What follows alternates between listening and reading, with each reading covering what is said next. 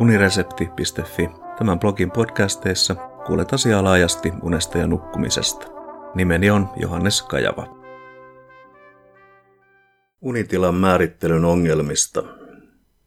Evoluution näkökulmasta unen tarpeen tyydyttäminen nukkumisella vaikuttaa ensisilmäyksellä yksinomaan haitalliselle, sillä nukkuessa ei voi enää suojautua vaaroilta, ei hankkia ravintoa eikä myöskään kumppanin etsiminen ja suvun jatkaminen onnistu.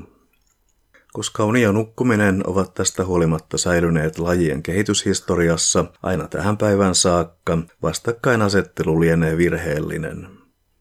Voiko unen ja valveen tarkka määrittely auttaa ymmärtämään näistä ristiriitaa niiden välillä?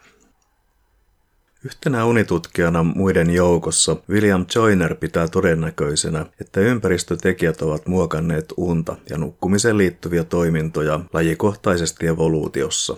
Todennäköistä on myös se, että unen ydintehtävät ovat kehittyneet evoluutiossa jo varhain ja ovat säilyneet tähän päivään saakka, mikä kertonee unen tärkeydestä lajien selviytymisen kannalta.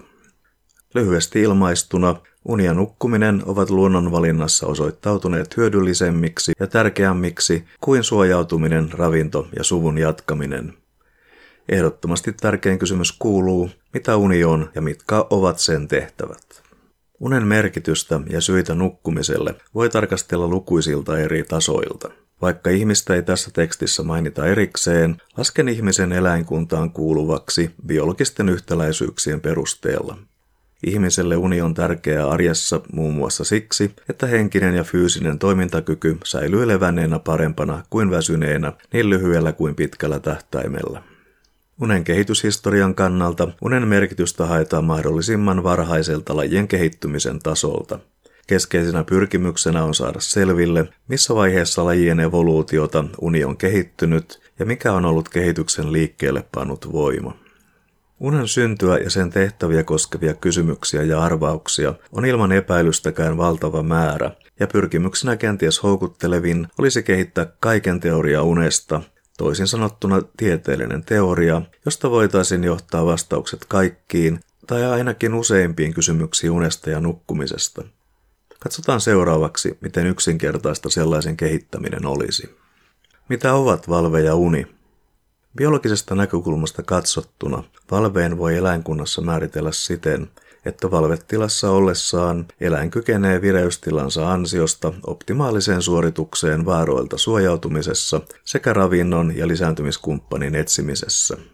Unitilan määrittäminen on sitä vastoin vaikeampaa, sillä unen kaikista tehtävistä, jolla yksimielisiä tai tunnustetaan, ettei niitä kaikkia tiedetä. Viisi keskeistä unitilan kriteeriä ovat Soinerin mukaan 1. Aivojen alentunut aktivaatio ja sen käyttäytymisen tason vastikkeiden vähentyminen sekä alentunut reagointikyky ympäristössä tapahtuviin muutoksiin, mikä erottaa unessa olemisen pelkästä liikkumattomuudesta. 2. Aivojen aktivaatiossa esiintyvät sähköiset muutokset valvetilaan verrattuna. 3. Käyttäytymisen muutokset valvetilaan verrattuna Esimerkiksi asettuminen paikkaan, jossa nukkuminen tapahtuu, ja siirtyminen lajikohtaisiin nukkuma-asentoihin. 4. Anestesiaan, koomaan ja talvehtimiseen verrattuna nopea siirtyminen unesta valvetilaan. Ja 5. Homeostaattinen säätely, jossa matalan vireystason ja paikallaan olon jaksoja seuraa niille vastakkaisia kompensoivia jaksoja. Joyner huomauttaa, etteivät kriteerit poikkeuksetta täyty samanaikaisesti kaikissa tapauksissa tai tilanteissa. Esimerkiksi aivojen sähköisen toiminnan mittaaminen ja mahdollisten muutosten rekisteröinti ei kaikilla lajeilla ole mahdollista, sillä mittauksen edellyttämä hermorakenne voi puuttua kokonaan. Yleisen teorian muodostamista unen merkityksestä ja tehtävistä vaikeuttaa ainakin osaltaan se, että nukkuminen toteutuu eläinkunnassa hyvin moninaisilla tavoilla. Voi sanoa, että yhtäläisyyden sijaan vallitsee moninaisuus.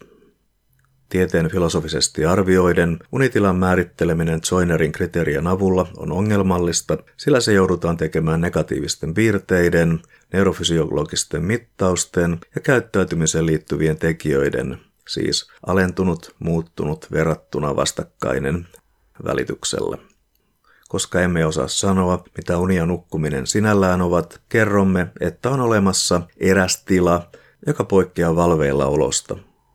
Tämä muotoilu on kärjistetty, mutta myös Joyner tiedostaa määrittelyn ongelman. Kaiken teoria unesta saa siis odottaa. Kiitos kuuntelemisesta, ja mikäli pidit jutusta, linkkaa se unesta ja nukkumisesta kiinnostuneille.